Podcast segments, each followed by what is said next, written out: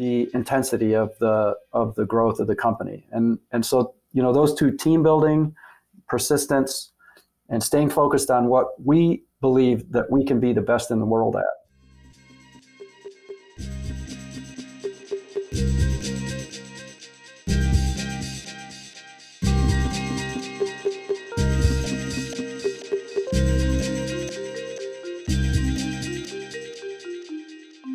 Welcome to a new episode of the Theragnostic Talks podcast. My name is Gustav Vidar, and together with me in the studio, I have the fantastic Annette Andrén. Welcome, Annette. How are you today? Thank you, Gustav. It's fine, except for they are constructing in behind my balcony. So, oh, yeah, but that's that's life. That's life. A lot of they... worse things can happen. yes, of course. Uh, today we have a new podcast with new guests, uh, a startup company. Yes, Viewpoint Molecular Targeting with uh, Michael Schultz and Francis Johnson.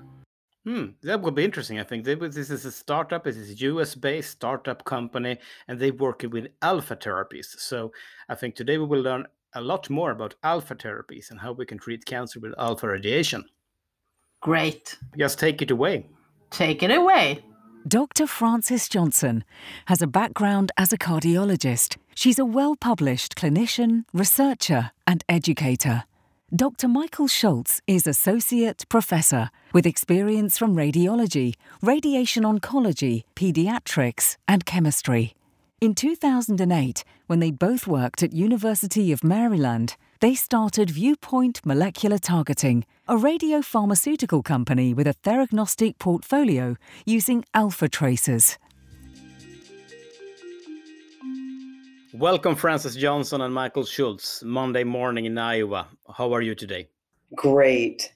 It's sunny and beautiful in Iowa City. How's the weather like there? Right now, it's beautiful. Um, not too humid. Started out in the low 50s. It'll get up to the 80s today. Corn is growing. It's a little dry. We're looking for some rain. Yes. And uh, first, congratulations on your success so far with the company Viewpoint Molecular Targeting. That is a startup company with a diagnostic portfolio.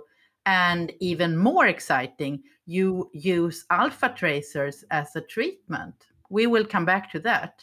But um, Francis, the back you uh, you as a medical doctor as a background, what was the uh, what were the unmet medical needs you saw starting up the company from the beginning? Well, certainly we've made huge progress in the treatment of cancer in the last several decades, but there are still cancers that are extraordinarily difficult to treat. And we decided to focus on those areas, the first two being um, metastatic melanoma and then refractory neuroendocrine tumors. And uh, the reason why you took, you picked those ones, what, what was it? Well, I think for neuroendocrine tumors, that's an area where clearly radiotherapies uh, are effective. And so we thought that bringing alpha particle therapy to that indication would make it even more effective and increase our chances of having complete remissions uh, or at least um, you know durable remissions. And then in metastatic melanoma, that was an area where radionuclide therapy has not been proven, but it is an area where we thought that we could really um, take advantage of the science that we're seeing that immunotherapies and radiotherapy can be complementary and augment the effectiveness of each one. And melanoma is an immune responsive tumor. Uh, it's where immunotherapies have been quite effective, but we still have 50% of patients who do not respond. And there's an incredible medical need there, and it's worth a shot.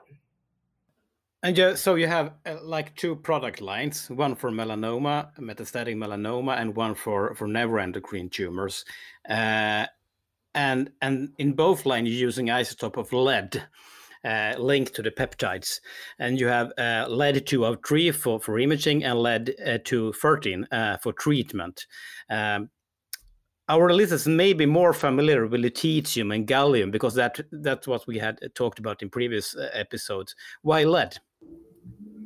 Mike, do you want to take that? I would. You know, that's a really great question, and and and thank you for asking that. Um, so, you know, in the early part of my career as a radiopharmaceutical scientist and radiobiologist in in the Department of Radiology at the University of Iowa, we explored several different avenues of molecular targeting for delivering radiation specifically to the tumor microenvironment, um, while you know um, minimizing the risk of off-target toxicities and, and localization of radiation in, in places where we didn't want it to go. And it turned out that you know I really felt like these small peptides and, and some small molecules were going to be the we're going to be the type of molecular targeting ligands that were going to be the most effective. So these these molecules have relatively fast pharmacokinetics. So they they rapidly accumulate in, in tumors, and then the residual radiation is excreted very rapidly.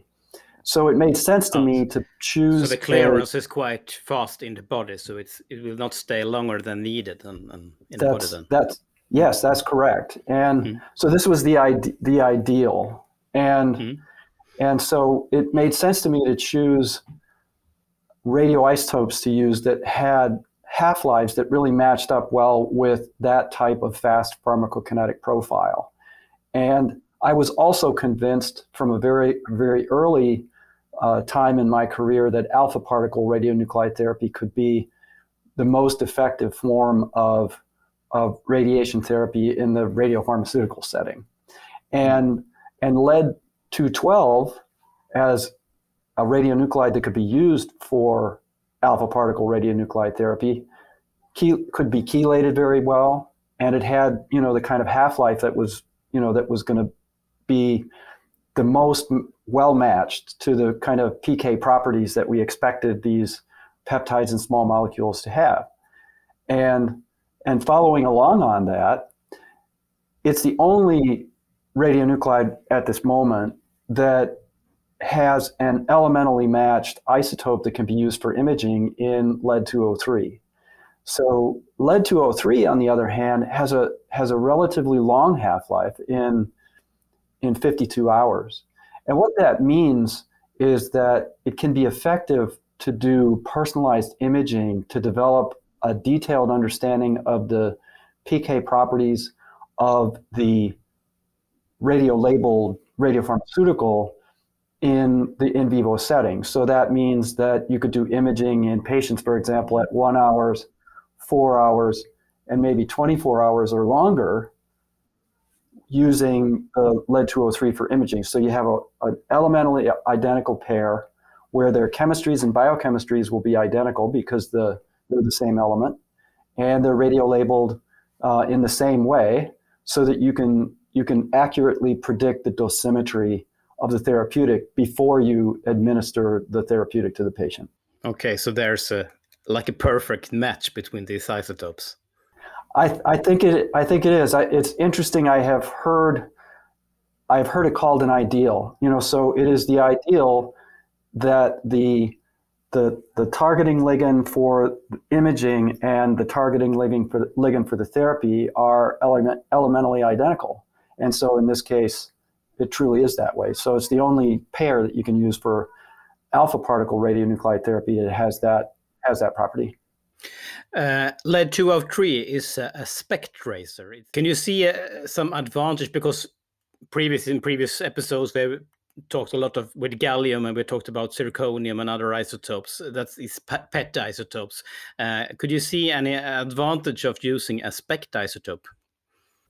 So that's a great question too. And you know on the i guess from an ideal perspective a pet isotope you know generally would would you know potentially render images that might be sharper however you know, with this, in we're, what we're finding is that even with current SPECT imaging technologies, for situations where you have a relatively relatively high signal to noise ratio. So in some cases, you know, for some organs where you might have accumulation and retention of the radio pharmaceutical above background, then those areas may may be areas that might be difficult to image. But for for situations such as you know somatostatin receptor positive tumors where the expression is relatively high, particularly at later time points, because these radiopharmaceuticals that we develop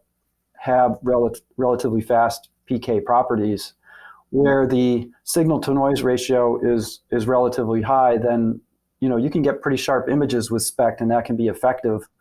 And certainly, certainly for developing understanding of other organ dosimetry for the kidneys, the liver, the heart, and other organs and, and bone marrow, the lead you know the lead 203 tracer can be effective for for helping you to understand what the clearance rates are for these different organs and to do very accurate other organ toxicity predictions or i should say other organ um, you know medical physics dosimetry.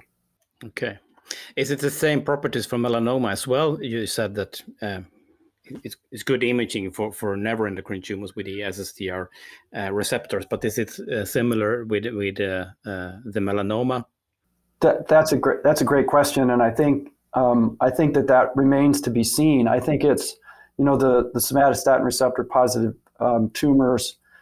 You know that's a rel- that's a well validated target where we for you know several indications, including neuroendocrine tumors and and other types of cancers.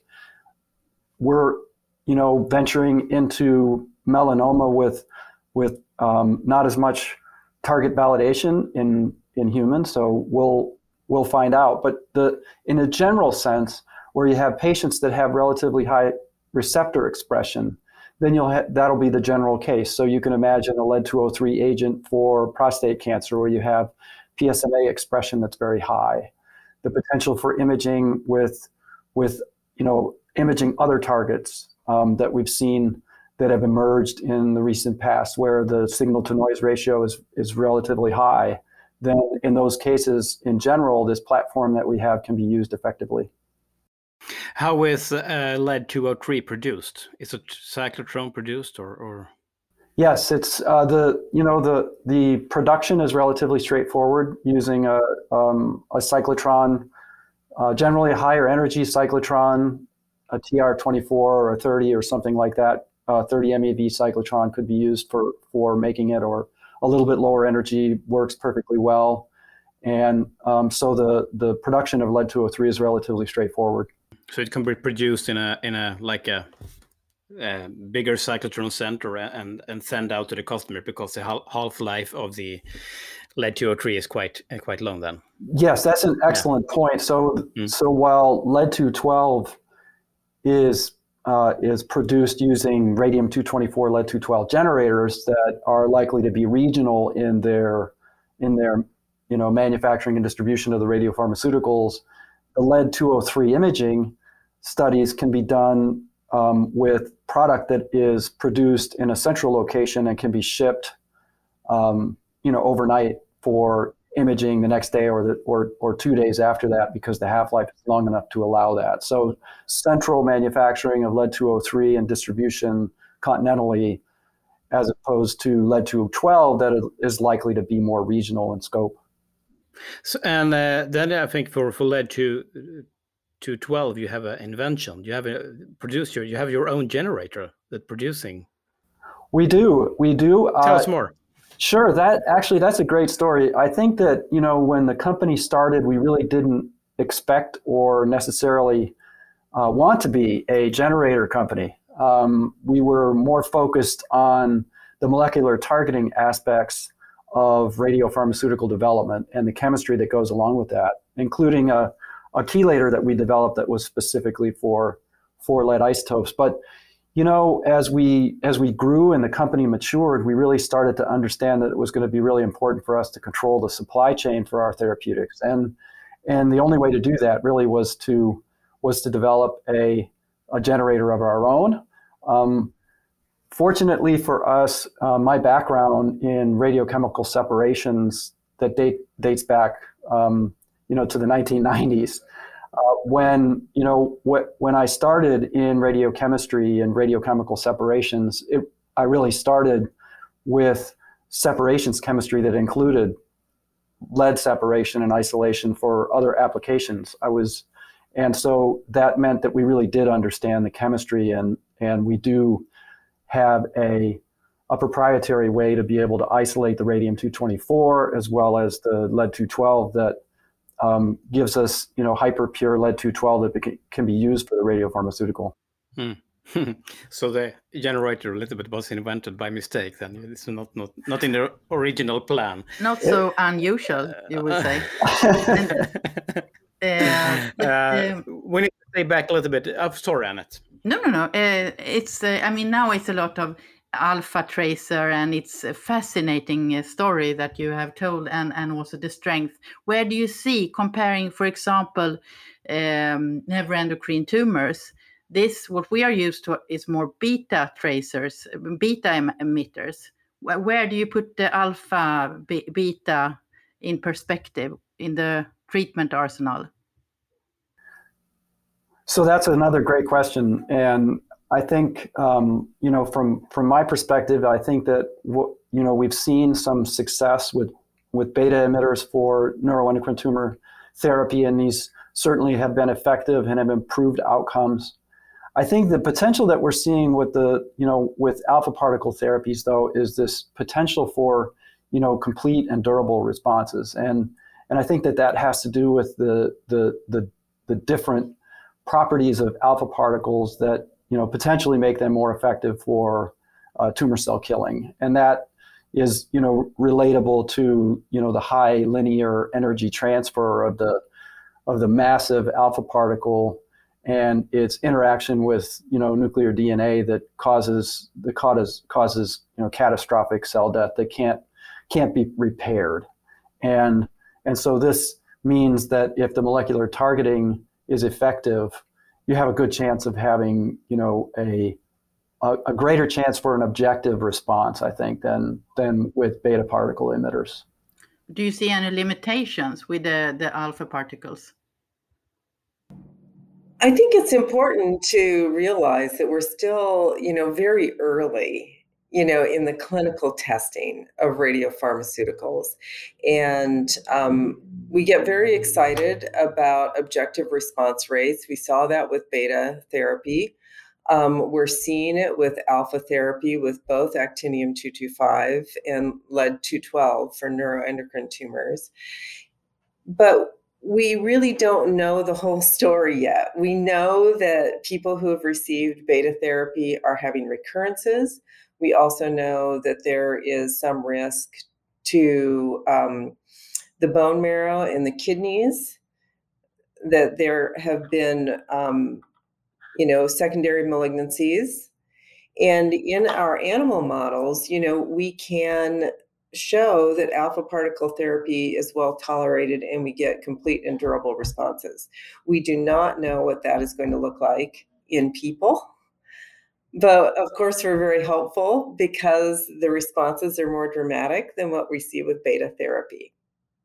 But in the long term, it's really going to be a balance between this responsiveness that we see early and what toxicities we might have later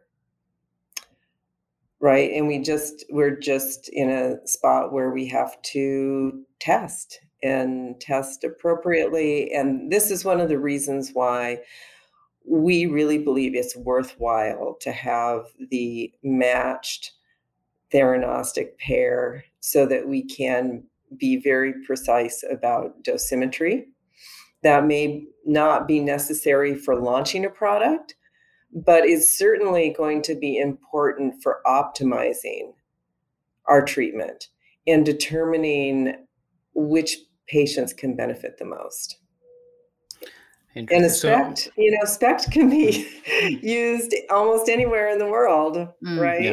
yeah. Yeah, more SPECT the, cameras and PET cameras uh, in yes. the world, and it's of course you can you can reach the the further the undeveloped part of the world as well. Yeah.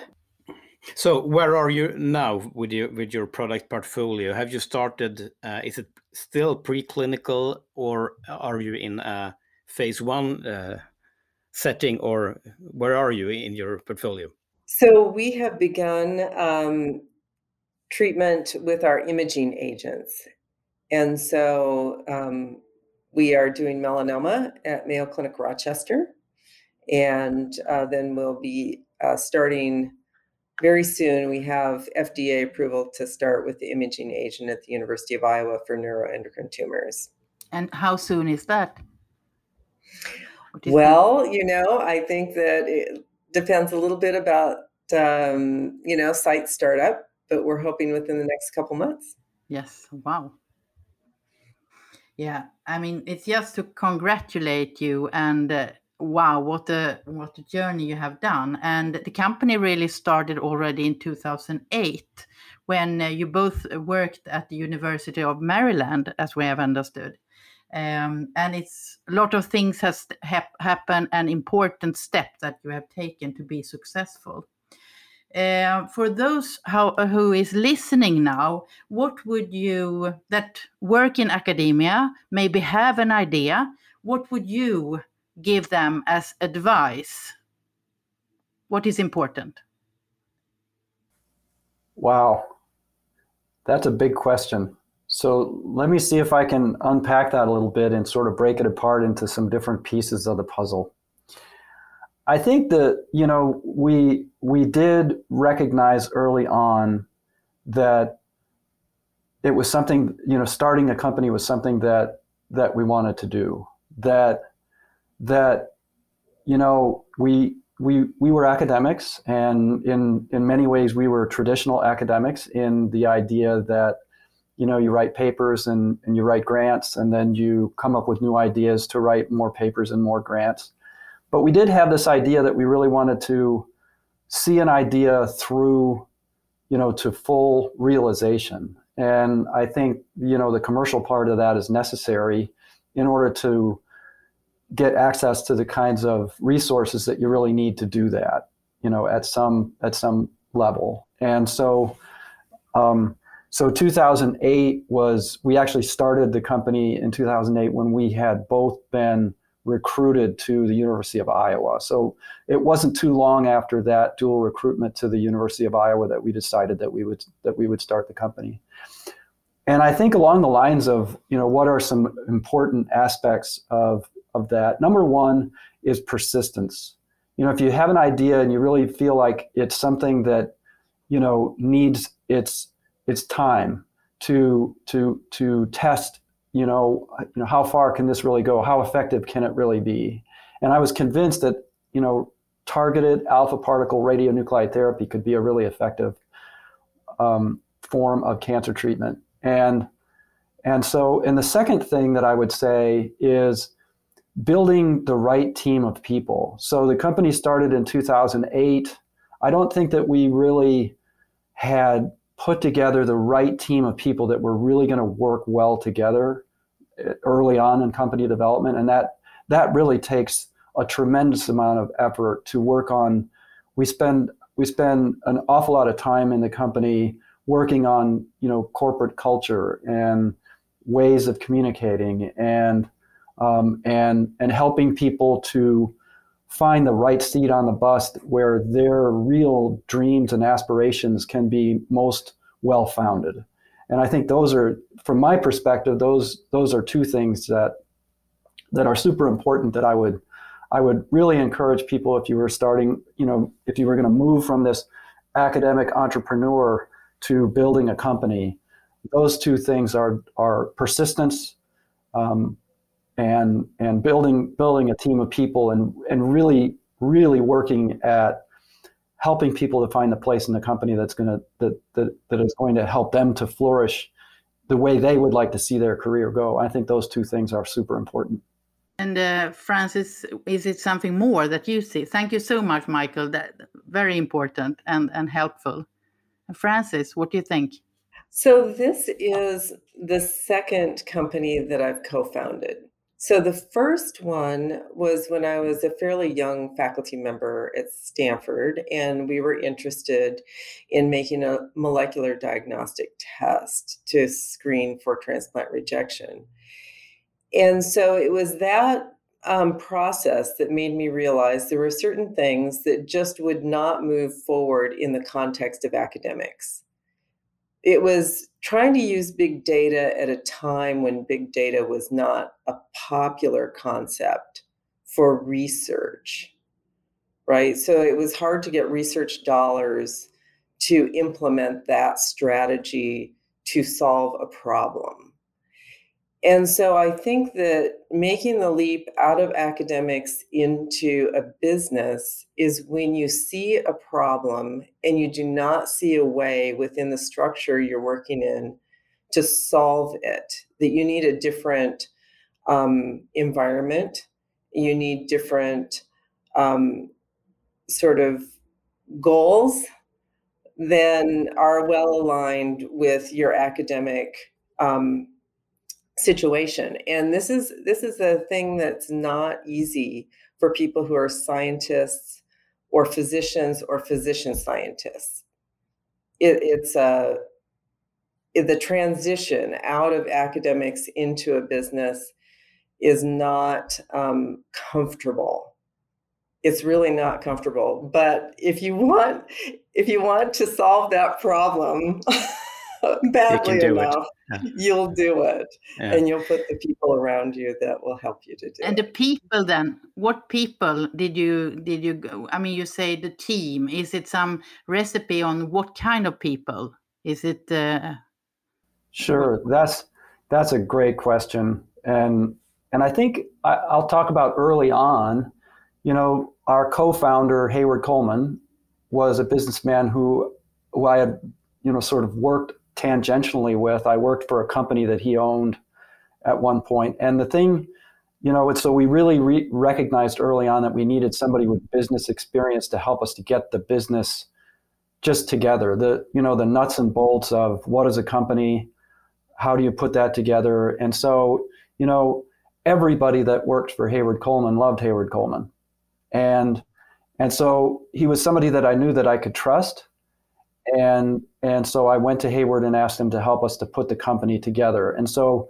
that was a key, that was a key initial recruitment. You know, somebody that you get along with, somebody that that that you you know you're going to be able to get along with when things aren't going so well, because you know there's going to be from time to time there's going to be some hard things. and so you need that these people that you bring on board with you to you know to, to be people that you're sure that you can get along with very very well and Hayward was was one of those key recruitments to start with, um, to help us to you know to put the fundamentals of the company together, and and I'll let Fran talk a little bit about team building, you know, as the company is growing. Sure. So you know the way we did it here in Iowa was take advantage of all of the talent that was concentrated in this university town. Um, and and so we had some entrepreneurial um, accelerator type activities and people that we met and then we did a lot of um, gig economy kind of work with people that were experts in a particular thing to do a particular project to move things forward. And then we started getting interns and the very best, you know, biochemical engineering or biology or chemistry folks that stayed for several years and really um, enjoyed the work. Well, they came on as as our employees and so it's been really wonderful. I think that um, having a strong entrepreneurial um, development kind of group helps, um, both at the University of Iowa with the um, business school and the Entrepreneurial Development Center, or EDC, in Cedar Rapids. We got education and support so that if we wanted to you know do just nuts and bolts business agreements charters things like that uh, they knew who to refer us to what lawyer to go to what contract to use uh, what to watch out for. Mm. Um, the networking is very important in business, just as it is in our scientific communities. Yeah.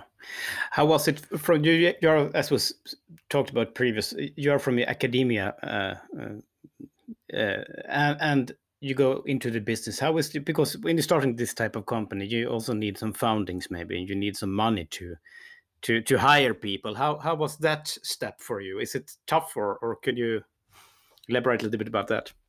I think that that's always tough. Um, here in Iowa, we didn't have a large biotech community, and so investors were not eager to support us because it's not something that they really knew about. So, fortunately, uh, the Small Business Innovation Research Grant portion of the NIH is the the largest business accelerator and investor in the country, and we were able to um, write grants and get contracts through the National Cancer Institute Small Business um, Innovation Research Program. Uh, we got over 10 million over the last six and, years. And what do you think they saw? Well, um, there were people there that believed in radiopharmaceuticals and targeted radiopharmaceutical therapy. And there was a um, an announcement for contracts that would support that. This comes out yearly. And so we were we were watching when that came out. Um, not many people were believing in radiopharmaceuticals at the time, but we saw that and we were able to fit into that that contract. And it supported research through several phases of development uh, we had a very critical time very critical time. And after that then we were able to get angel funding um, from people that had been watching us succeed for several years. We showed them uh, what do you think about the, the future now? Because we had in a pre- previous episode we had Oliver Sartor in the podcast uh, talking mm-hmm. about the vision, and he said that that vision being positive, it is it is a theragnostic breakthrough. Uh, do you agree yeah. on that? Will it be more easy for companies like your a startup company to, to get foundings or, or investors or... absolutely. We are already seeing that. We're seeing a lot of money pouring into uh, radio pharmaceutical development. Um, that's that's great. That's mm. great for everyone uh, and that'll be great for us too. Mm so for your company uh, what what are the challenges ahead now? Of course you have done a great job so far, but but what is the this what is the next step for your company now? You know, it's really all about delivering on the clinical trials. And that is a, another really big step for a company to go from, you know, a preclinical R&D company to a clinical stage company because you need a whole new team of people with different focus. Um, you know, for us, it's really going to be about bringing the data home. And if that looks good, then um, we'll be off and, and running to the next level. Fantastic. We just in the manufacturing, for... of course, uh, is going to be yeah. important too. So Dr. Schultz yeah. has his uh, work cut out for him. so he can support the clinical trials. Yeah. yes, thank you for that, Fran. There's definitely, um, I think, you know, in some ways that, you know, the next steps for us are, you know, really still to stay focused on, you know, those key things that I talked about earlier, you know, is persistence because we're, we are, we are breaking ground in some areas here. You know, there have been, studies with lead to lead isotopes that have demonstrated the potential. So that's a, a key, you know, that's a key marker that this can be successful because it has been successful. We have seen complete durable remissions with patients with and well tolerated um, cancer, you know, alpha particle radionuclide therapies for cancer. But so, so you're not on totally dark water. That's exactly there. right. Mm. That's exactly right, and that's important. That's an important key mm. to a venture like this that indicates that it can be successful because it has been. but it's it's persistence and it's also, as Fran mentioned, you know, we while still staying in what we call our hedgehog state, where we're focused on, you know, image guided, dosimetry based, alpha particle, mm-hmm. targeted radionuclide therapy for cancer, but at, at the same time, bringing new people in that have the expertise to help us to be able to grow the company. And at the same time keep this same culture that keeps a team of people together and you know in a relatively intense situation they know that they can count on each other and and they they wind up enjoying the intensity of the of the growth of the company. And and so you know those two team building persistence and staying focused on what we believe that we can be the best in the world at. Annette, are they drilling in the background? They are drilling like. Uh, so I'm, I'm, I'm, very frustrated. You have to I'll cut this away. but thank you for the recipe. It's fantastic, and that you nailed down those different steps. And no wonder you have been successful. You, oh, maybe not. uh, except for the uh, phase three trials and the, this, the uh, getting the data result, what more do you see now in the concept of diagnostics? I think in the future, um, individualized dosimetry will eventually have its day. Mm, I think. You think so? I I think it will. It will be a long time, but I think that if we believe that a dosimetry plan that's individualized is reasonable for external beam radiation therapy, and we utilize a medical physicist to do that, I don't think it's that big a leap to bring a patient to the clinic and do an imaging scan and have that same medical physicist make a dosimetry plan that's right for that patient. It may take a long time before we are there from a commercial standpoint, but I think that eventually the physicians and the patients and perhaps the uh, approving agencies will expect it. Interesting because this this is something we have discussed uh, a lot with with people around in, in the Nordics uh, uh, about dosimetry, and I think we have we have a, a, journey to be there where we can you know equalize radiation treatment and diagnostics, but but give us five or ten years, so we, we may may be really important. I yeah, I think I, yeah, if I could. Um, I, you know, I really agree with what Fran has to say there. And this is not just our ideas. You know, uh, one of the learnings that we had from um, uh, one of these entrepreneurial programs that Fran that Fran talked about that we were fortunate to be selected for was a program called the I-Corps, and I-Corps was an N- National Cancer Institute sponsored program that that basically was a um, was focused on getting us out of the building and going out and talking to the physicians and patients that you know were being treated to get a better understanding of how this theranostic paradigm could really fit in with current patient care scenarios and how they felt about it and what were the key challenges. And i think that that that idea of getting out of the building and going to talk to people has you know has sort of been something that we've adopted as as a style part of our company culture. And so we spend quite a bit of time trying to talk to people and you know, this is what they're telling us that they would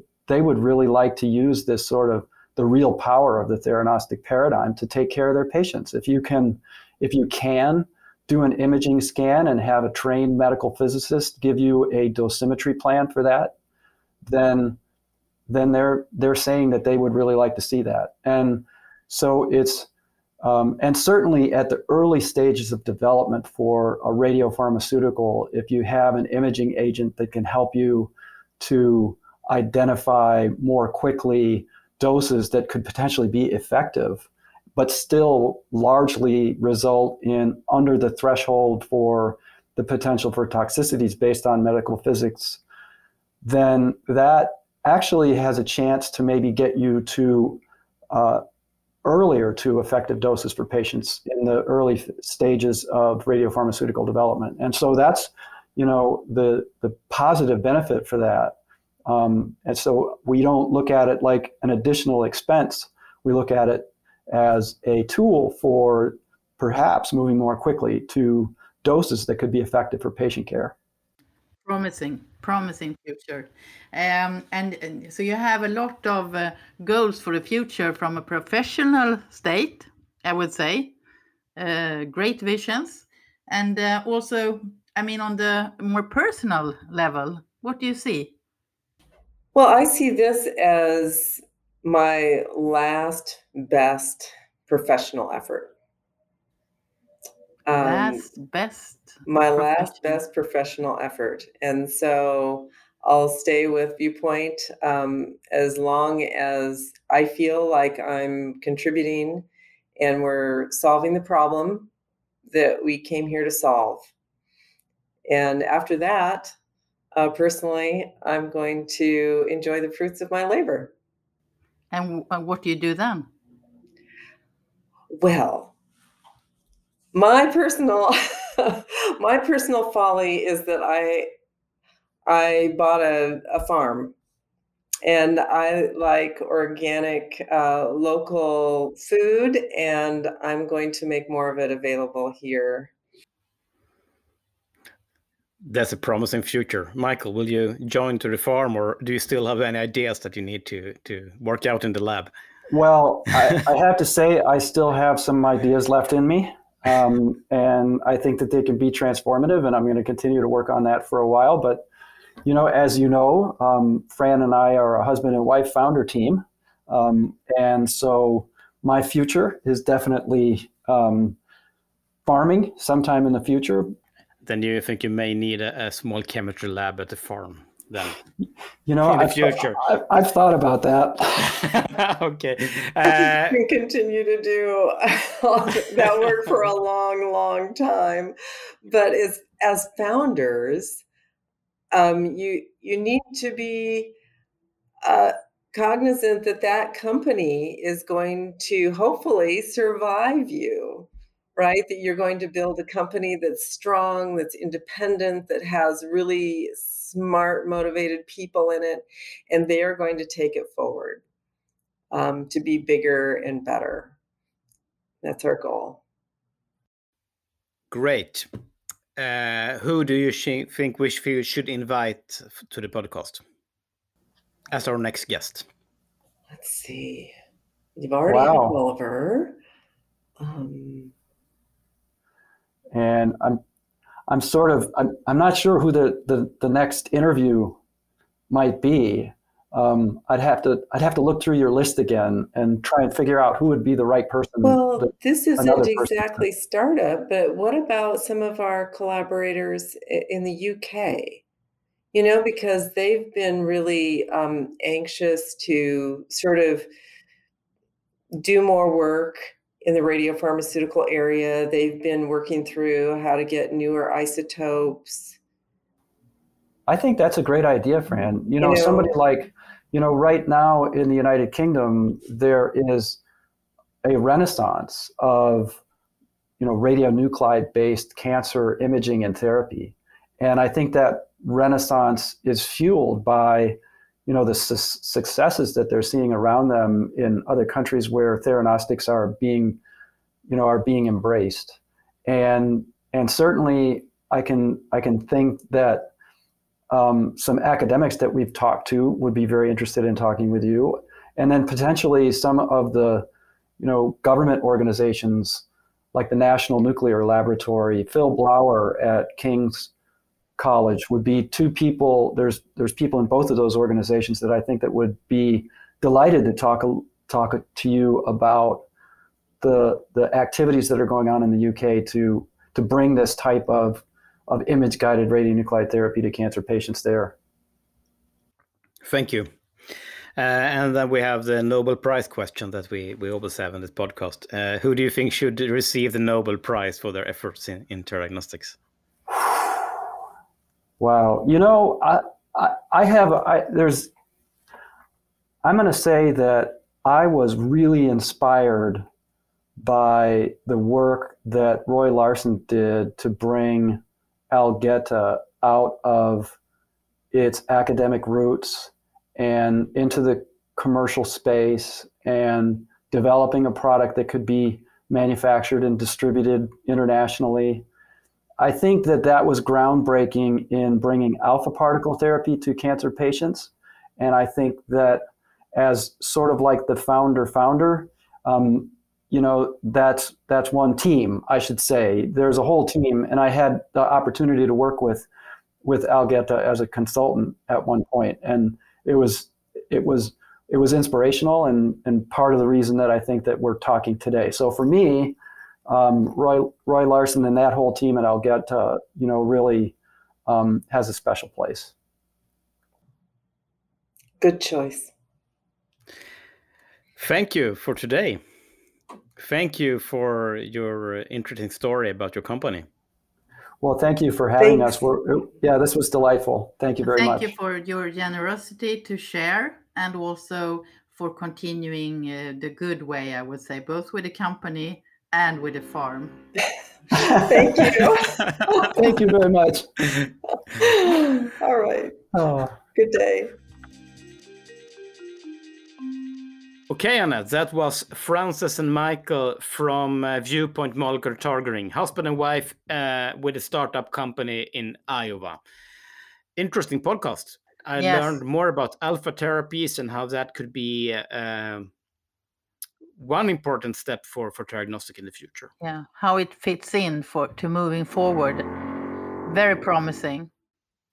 An interesting product portfolio. Yes, definitely. And we'll yes, and we will follow up with more startup companies actually uh, that working on alpha therapy. So uh, check the podcast out. More to come. So should we close for today? Good idea. Uh, still drilling in the background, but yes, yes. Uh, if you want to reach out to us, please send us an email, uh, podcast at samnordic.se, or visit our LinkedIn site or our website to find out latest news about Sam Nordic and the podcast. Stay safe. Stay tuned. Bye bye.